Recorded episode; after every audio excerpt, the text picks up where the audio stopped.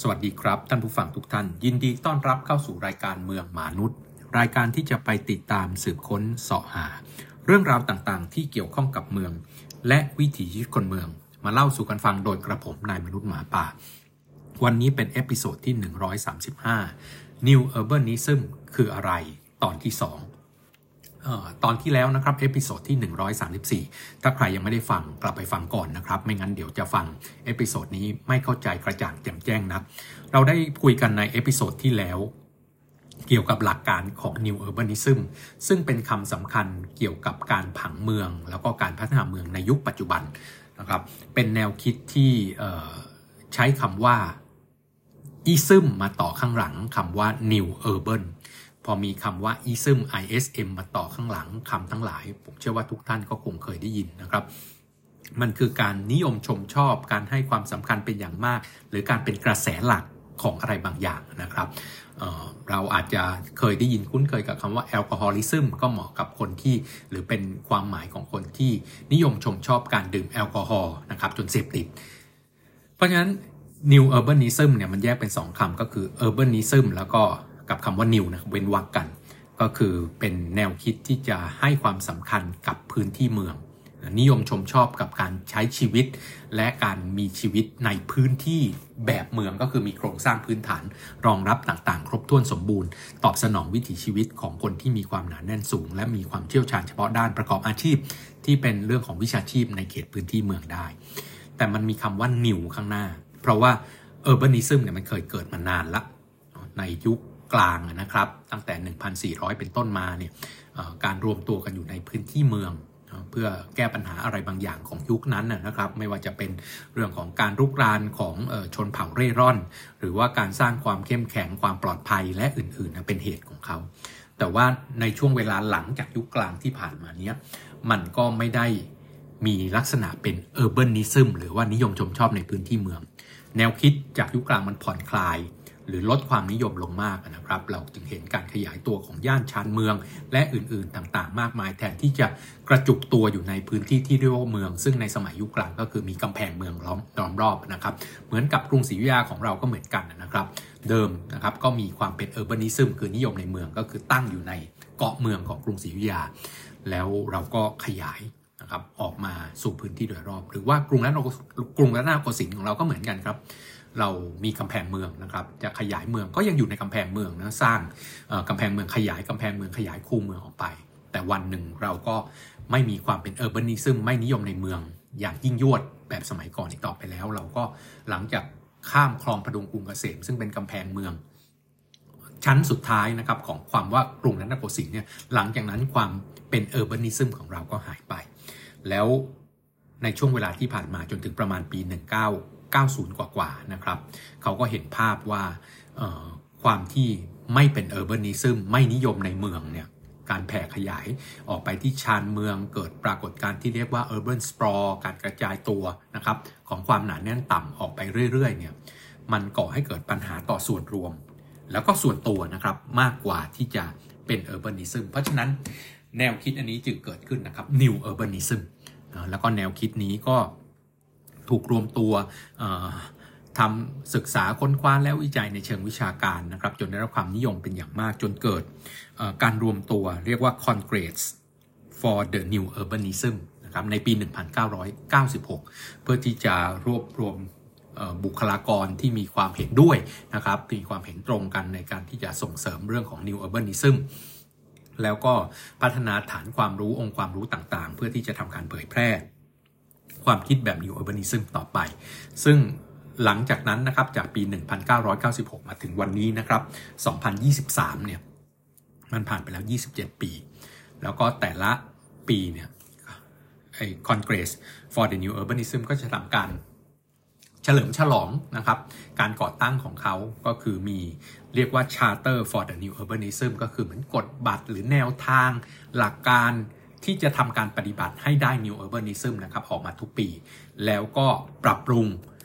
ไปตามสถานการณ์ที่เปลี่ยนแปลงไป และมีจำนวนหัวข้อเนี่ยเท่ากับจำนวนปี อย่างเช่นปีนี้ครับ 2027 ขออภัยครับ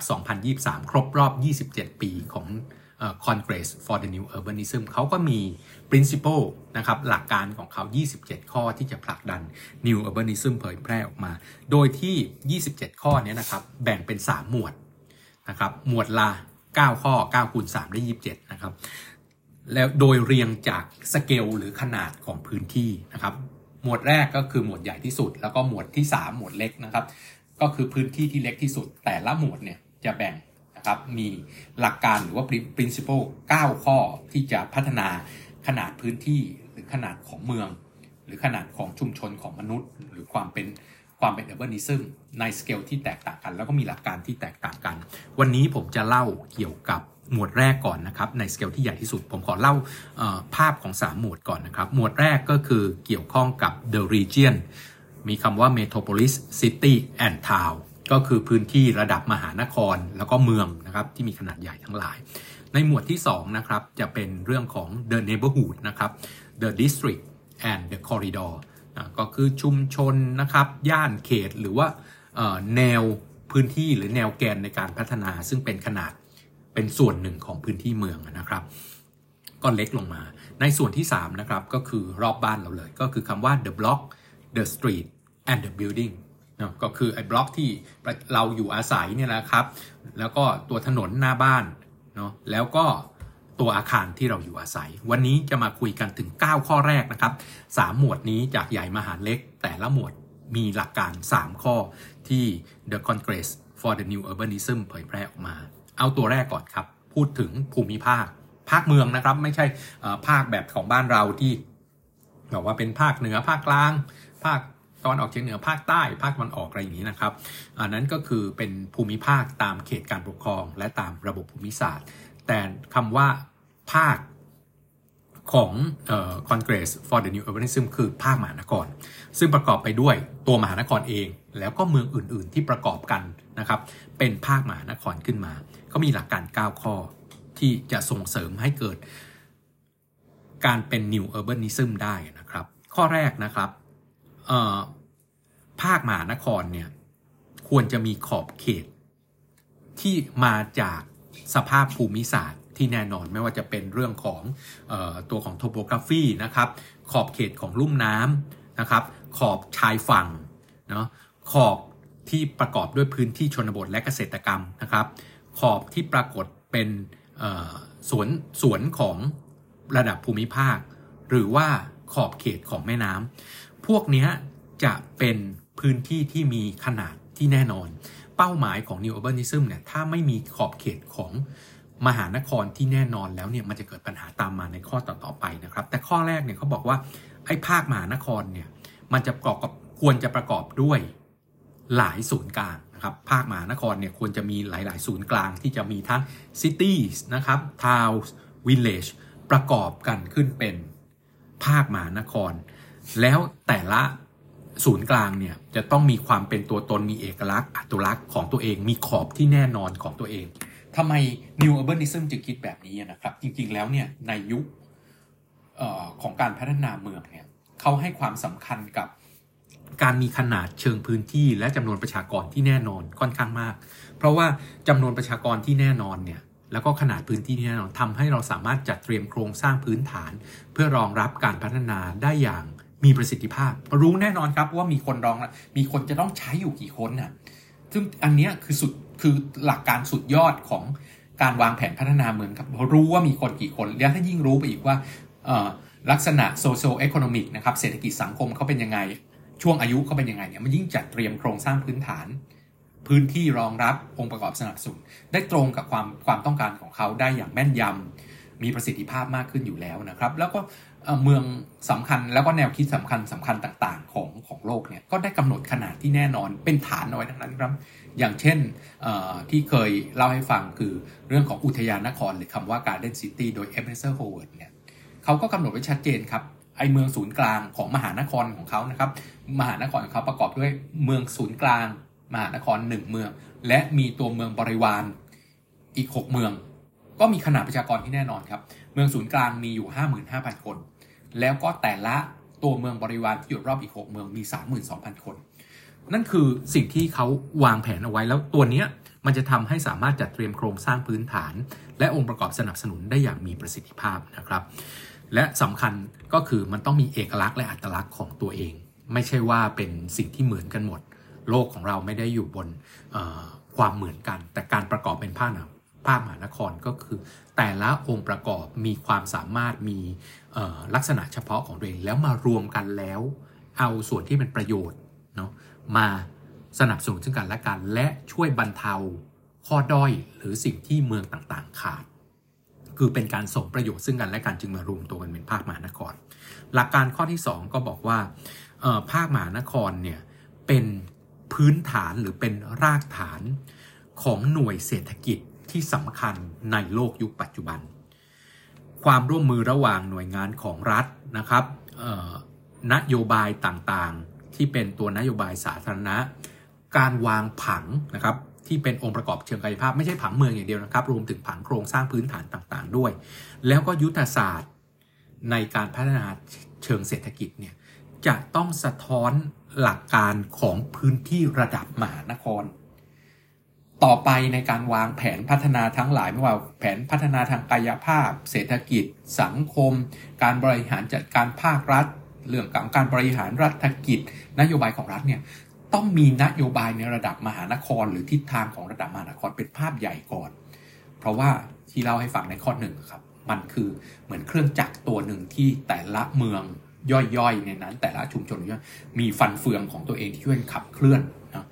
ตัวบางตัวตัวเล็ก แต่มีบทบาทหน้าที่ในขนาดตัวเล็กของมันไปช่วยตัวใหญ่กว่าในขณะที่ตัวใหญ่กว่าเขามาช่วยเสริมในส่วนที่ตัวเล็ก หรืออยู่ในตำแหน่งที่มีข้อด้อยทำให้มีความแข็งแรงในภาพรวมมากขึ้นนะครับ หลักการข้อที่ 3 ก็คือว่าภาคมหานครเนี่ยมันมีความสัมพันธ์อย่างใกล้ชิด แล้วก็มีความจำเป็นที่ต้องมีความสัมพันธ์กับพื้นที่นอกภาคมหานครซึ่งเป็นถึงนะครับ แหล่ง เกษตรชั้นดีหรือเกษตรที่เป็นอาหารของพื้นที่มหานคร และพื้นที่ทางธรรมชาติ ซึ่งเป็นแหล่งต้นทางของทรัพยากรธรรมชาติและสิ่งแวดล้อม ความสัมพันธ์ตัวนี้เนี่ยไม่ใช่สัมพันธ์แค่เรื่องของสิ่งแวดล้อมเพียงอย่างเดียว แต่มีความสัมพันธ์ทั้งเศรษฐกิจ สัมพันธ์ทั้งเรื่องของวิถีชีวิตและวัฒนธรรม เพราะว่าไอ้พื้นที่ตรงไหนมันก็จะมีทรัพยากรโดยรอบแบบไหนมันก็สะท้อนวิถีชีวิต ของคนเหล่านั้นออกมานะครับในพื้นที่มหานครออกมา มันจะทำให้เศรษฐกิจมีความมั่นคงแข็งแรงมากขึ้นนะครับ พื้นที่เพาะปลูกพื้นที่ฟาร์มแลนด์ และก็พื้นที่ทางธรรมชาติ ที่อยู่รอบๆเนี่ยมันมีความสำคัญกับมหานครเหมือนกับอะไรเขาเปรียบเทียบเอาไว้ครับ มันคือสวนในบ้านของเรา นึกถึงบ้านเดี่ยวที่มีตัวของบริเวณรอบๆนะครับเขาบอกว่ามหานครเนี่ยตัว ตัวมหานครเนี่ยเปรียบเหมือนบ้าน และพื้นที่ชนบทและเกษตรกรรมบวกกับพื้นที่ทางธรรมชาติและสิ่งแวดล้อมเนี่ยก็คือพื้นที่สีเขียวที่อยู่ในรั้วบ้านของเราเนี่ยมันสัมพันธ์ซึ่งกันและกัน มันมีความจำเป็นที่จะต้องมีทั้งสององค์ประกอบที่เอื้อหน่วยเกื้อกูลซึ่งกันและกันอยู่ด้วยกันนะครับ หลักการข้อที่ 4 ก็คือว่า รูปแบบหรือรูปแบบของการพัฒนาทั้งหมดเนี่ยนะครับ จะต้อง มีขอบการพัฒนาภาคมหานครที่ชัดเจน ไม่ให้มีขอบที่เบลอแบบค่อยๆแผ่ออกไปเนาะมันต้องมีขอบที่ชัดเจน ว่าตรงไหนเป็นพื้นที่ที่พัฒนาแบบเมืองและมหานครได้ และสิ่งที่เป็นหลักการสำคัญข้อ 4 เนี่ยเป็นหลักการสำคัญของ New Urbanism คือเขาพูดถึงคำว่า infill development infill development คืออะไรพวก redevelopment rehabilitation regentrification ทั้งหลายเนี่ยนะครับ ก็คือการที่มาปรับปรุงพื้นที่เดิมของเมือง ด้านในของเมืองศูนย์กลางของเมืองที่มันเสื่อมโทรมเนื่องจากมันพัฒนามานานแล้วโครงสร้างพื้นฐานไม่เหมาะสม อาคารไม่เหมาะสม เศรษฐกิจไม่เหมาะสมกับยุคสมัยเนี่ยแล้วที่ผ่านมาก็ละทิ้งมันไปไปพัฒนาชานเมืองแต่ทิ้งตรงกลางไว้ให้ เป็นที่อยู่ของชนกลุ่มน้อย เสื่อมโทรมไม่ได้ใช้งาน underuse กับกับศักยภาพของการอยู่ตรงกลางที่คนเข้าถึงสะดวกที่สุดเนี่ยให้กลับมา infill มันอีกครั้งหนึ่ง เพราะฉะนั้นตรงกลางที่ทุกคนเข้าถึงสะดวกโครงสร้างพื้นฐานรวมศูนย์กันระยะทางในการเดินท่อร้อยสาย ปากเสาพาดสายเดินท่อต่างๆนี่สั้นที่สุดแล้วเนี่ย ประหยัดที่สุดมีประสิทธิภาพที่สุด แล้วยังสามารถเก็บรักษาพื้นที่ที่มีคุณค่าด้านทรัพยากรธรรมชาติและสิ่งแวดล้อมบริเวณชานเมืองนะครับ ส่งเสริมการพัฒนาทางเศรษฐกิจเนื่องจากมันประหยัดในการลงทุนและในการเดินทางมากกว่า ลดปัญหาของการที่จะก่อให้เกิดมลภาวะทางอากาศจากการเดินทาง แล้วก็ทำให้ไอความผสมผสานกันทางสังคมเนี่ยนะครับ มีคนกลุ่มต่างๆ มาอยู่รวมกันในพื้นที่ที่กระจุกตัวกันได้นะครับ แบ่งปันซึ่งกันและกันเข้าใจซึ่งกันและกันเนี่ยกับพื้นที่ที่เราละทิ้งไปในอดีตที่ผ่านมาเนี่ยกลับมาใช้มันอีกครั้งหนึ่ง แล้วก็สิ่งที่จะต้องทำก็คือว่าเน้น infill development กลับมาพัฒนาในพื้นที่กลางเมืองเนี่ยไม่ใช่ไปส่งเสริมการพัฒนาหรือขยายตัวของชานเมืองนะครับ หลักการข้อที่5นะครับถ้าสามารถทำได้เนี่ยในพื้นที่ที่เหมาะสมเนี่ยให้พื้นที่ที่พัฒนาใหม่นะครับที่อยู่ในขอบเขตของมหานครเนี่ยจะต้องมีความเป็นชุมชน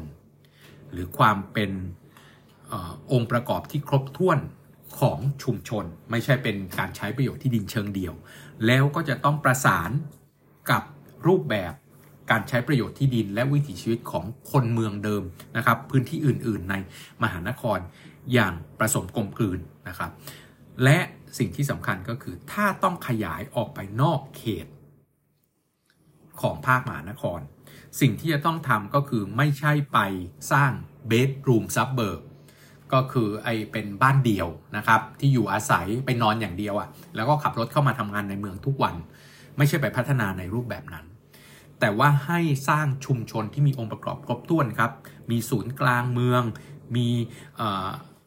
สาธารณการของพื้นที่ไม่ว่าจะเป็นโรงเรียนที่สถานรักษาพยาบาลในระดับชุมชน สวนสาธารณะ สถาบันศาสนาและอื่นๆเนี่ยให้เป็นชุมชนที่ครบถ้วนสมบูรณ์ในตัวเอง แล้วก็มีขอบเขตที่ชัดเจนและมีหลักการของ jobs and housing balance ไม่ใช่เป็นการใช้ประโยชน์ที่ดินเชิงเดี่ยวโดยเฉพาะยิ่งการอยู่อาศัยนะครับชานเมืองก็เป็น หลักการคือทั่วไปนะการพัฒนาทั่วไปคือบ้านจัดสรรเขาบอกอย่าไปทำแบบนั้น แต่ให้มีชุมชนจะขยายตัวไปต้องขยายเป็นในรูปแบบของชุมชน ที่มีสาธารณสาธารณการ และระบบการให้บริการโครงสร้างพื้นฐานในระดับชุมชน ตอบสนองไม่ใช่ต้องเดินทางไกลเพื่อไปพึ่งพาชุมชนอื่นนะครับ หลักการข้อที่ 6 ก็คือ การพัฒนาหรือการฟื้นฟูพื้นที่เมืองทั้งหลายเนี่ยนะครับ จะต้อง คำนึงถึง หรือให้ความเคารพเขาใช้คำว่า respect กันนะครับ กับรูปแบบทางประวัติศาสตร์ วิถีชีวิตที่เคยอยู่เดิม บรรทัดฐานนอมนะครับของคนในพื้นที่และมีขอบเขตที่ชัดเจน ต่อมาครับข้อที่หลักการข้อที่ 7 ก็คือทั้ง city และ town city มันจะใหญ่กว่า towns นะครับในหลักการของเขา เมืองทั้งหลายนะครับ เมืองขนาดกลางเมืองขนาดเล็กเนี่ยจะต้องมีองค์ประกอบ ของตัวเองที่สามารถที่จะสนับสนุนเชื่อมโยงเป็นส่วนหนึ่งของระบบเศรษฐกิจของภาคมหานคร คือแต่ละคนเนี่ยเข้ามารวมตัวกันนะเป็นภาคมหานครเนี่ยเพื่อให้ภาพรวมทุกคนมีบทบาทหน้าที่ที่จะตอบสนองภาพรวมของภาคมหานครให้เป็นประโยชน์กับคนทุกเพศ ทุกวัยทุกระดับรายได้ ดังนั้นสิ่งที่จะต้องทำก็คือมี affordable housing ไม่ใช่ public housing นะครับ affordable housing ก็คือบ้านที่อยู่ในราคาที่ประชาชนทุกระดับชนชั้นจะจ่ายไหว ผสมผสานกันอยู่ในพื้นที่เมือง ไม่จำเป็นต้องรัฐเข้าไปลงทุนนะครับ รัฐอาจจะไม่ได้สร้างเอง แบบที่การเคหะบ้านเราต้องทำก็ได้ เขาอาจจะสนับสนุนให้ภาคเอกชน แล้วมีกลไกต่างๆ ไปช่วยให้ภาคเอกชนเขาสามารถสร้างบ้านในราคาที่รัฐคิดว่ากลุ่มเป้าหมายนี้เป็นกลุ่มที่ ภาคเอกชนต้องมาช่วยเติมเต็มดีมานที่มีอยู่ เพราะฉะนั้นมันต้องกระจายไปทั่วเมืองนะครับ แล้วก็อยู่ในตำแหน่งที่ตั้งที่สอดคล้องกับแหล่งงานของกลุ่มนั้น แล้วก็ไม่ให้เกิดนะการกระจุกตัวของคนรายได้ประเภทเดียว หรือรายได้กลุ่มเดียวอยู่รวมกันไม่ว่าไม่ใช่ตรงนี้เป็นชุมชนของคนรวย ตรงนี้เป็นชุมชนของคนจนนะครับ มันก็ยิ่งเกิดความเหลื่อมล้ำเกิดความไม่ประสานกันเข้าไปเรื่อยๆนะครับ หลักการข้อที่8นะครับ ก็คือหน่วยงานที่เกี่ยวข้องกับการวางแผนชักเชิงกายภาพไม่ว่าจะเป็นการวางผังเมือง การวางแผนระบบคมนาคมขนส่งนะครับ ระบบถนนเนาะโครงสร้างพื้นฐานพวกระบบสาวโภคแล้วก็ระบบสารประการต่างๆ ที่เป็นองค์ประกอบเชิงกายภาพเนี่ยจะต้องตอบสนองรูปแบบของการเดินทางหลากหลายประเภท เพราะว่าที่ผ่านมาที่เราเป็นปัญหาเนี่ยก็คือเน้นที่รถยนต์ส่วนตัว แต่ว่า ทิศทางแห่งอนาคตนิวอ r b นิซึมบอกว่าการเดินเท้าขี่จักรยานและใช้ขนส่งมวลชนเนี่ยจะต้องเข้าถึงอย่างสะดวก เป็นองค์ประกอบที่ทำให้ประชาชนสามารถเดินทางเคลื่อนที่ภายในเมือง และภายในภาคมหานครเนี่ยได้อย่างมีประสิทธิภาพไม่ด้อยกว่ารถยนต์ส่วนตัว และช่วยลดการพึ่งพาการเดินทางรถยนต์ส่วนตัวลงให้ได้นะครับ และหลักการข้อที่ 9 ซึ่งเป็นหลักการสุดท้ายของหมวดนี้นะครับ หมวดของ The Region ก็คือภาคมหานคร เมืองขนาดกลางและเมืองต่างๆนะครับ รายได้อันเกิดกับพื้นที่เมืองและทรัพยากรต่างๆเนี่ยจะต้องถูกแบ่งสรรปันส่วนกันอย่างทั่วถึงเท่าเทียมและมีประสิทธิภาพ ไม่ว่าจะเป็นเทศบาลศูนย์กลางต่างๆ ภายในภาคมหานครเนี่ยจะต้องไม่แข่งขันกันครับ อันนี้อาจเป็นฐานของประเทศอเมริกาเนะที่แต่ละท้องถิ่นเนี่ยสามารถกำหนดระดับของอ อัตราภาษีท้องถิ่นของตัวเองได้ อย่างเช่นมมลรัฐต่างๆ ของของประเทศอเมริกาเนี่ยสามารถกำหนดแวดของตัวเองได้นะครับ แล้วก็สามารถกำหนดอัตราภาษีต่างๆ ของตัวเองได้ มันก็จะมีการแข่งขันกันนะครับ แล้วก็ท้องถิ่นของเขาก็สามารถที่จะกำหนดหมวดกำหนดอัตราภาษีในแต่ละหมวด ซึ่งท้องถิ่นรับผิดชอบได้ ซึ่งมันปรากฏการณ์นี้มันเกิดการแข่งขันกัน พยายามดึงลูกค้ามาด้วยฐานของภาษีนะครับ ดึงการตั้งถิ่นฐานพึงประสงค์มาเพราะฉะนั้นมันก็จะเกิดความเดือมล้ำอันไหนที่ต้นทุนเขาสูงอยู่ในพื้นที่ที่การพัฒนายากหน่อยเนาะเขาก็จะต้องมีต้นทุนทางระบบภาษีในอัตราที่สูง แล้วก็ทำให้แรงดึงดูดของเขาเนี่ยลดลงความเหลื่อมล้ำมันก็เกิดมากขึ้นนะครับเขาบอกว่ามันจะต้องมีมาตรฐานแล้วก็ทำให้ไม่เกิดความเหลื่อมล้ำเนาะแล้วก็จะทำให้ ไอ้ความประสาน เพราะว่าในภาคมหานครเนี่ยมันต่อเนื่องกันหมดแล้วครับ ระบบคมนาคมขนส่งเลยไม่ต้องยิ่งขนส่งมวลชน มันก็วิ่งเชื่อมโยงระหว่างเมืองต่างๆ ระหว่างพื้นที่ต่างๆ ถ้าไอ้รายได้แล้วก็ทรัพยากรไม่ถูกแบ่งสรรปันส่วน แล้วก็อยู่ในมาตรฐานเดียวกันนะครับ มันก็จะเกิดปัญหา เพราะฉะนั้นมันควรจะมีความร่วมมือแล้วก็ประสานเป็นรูปแบบเดียวกัน ทั้งภาคมหานครไม่ว่าจะเป็นคมนาคมขนส่งพื้นที่พักผ่อนหย่อนใจนะครับตัวของอการเข้าถึงบริการสาธารณะต่างๆนะครับที่อยู่อาศัยแล้วก็เรื่องของสถาบันภายในชุมชน มันควรจะถูกประสานถูกกำหนดมาตรฐาน และไม่มีความเหลื่อมล้ำระหว่างเมืองที่มีลักษณะแตกต่างกัน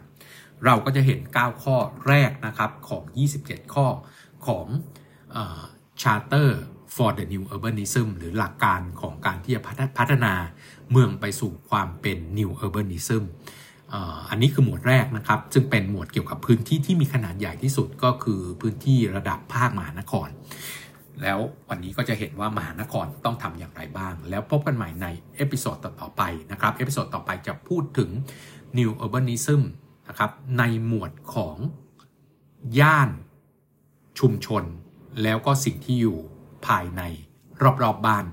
ของคนในพื้นที่ New Urbanism ครับ แล้วพบกันใหม่ใน episode ต่อๆไปวันนี้ลาไปแค่นี้กับเมืองมนุษย์และกระผมนายมนุษย์หมาป่า สวัสดีครับ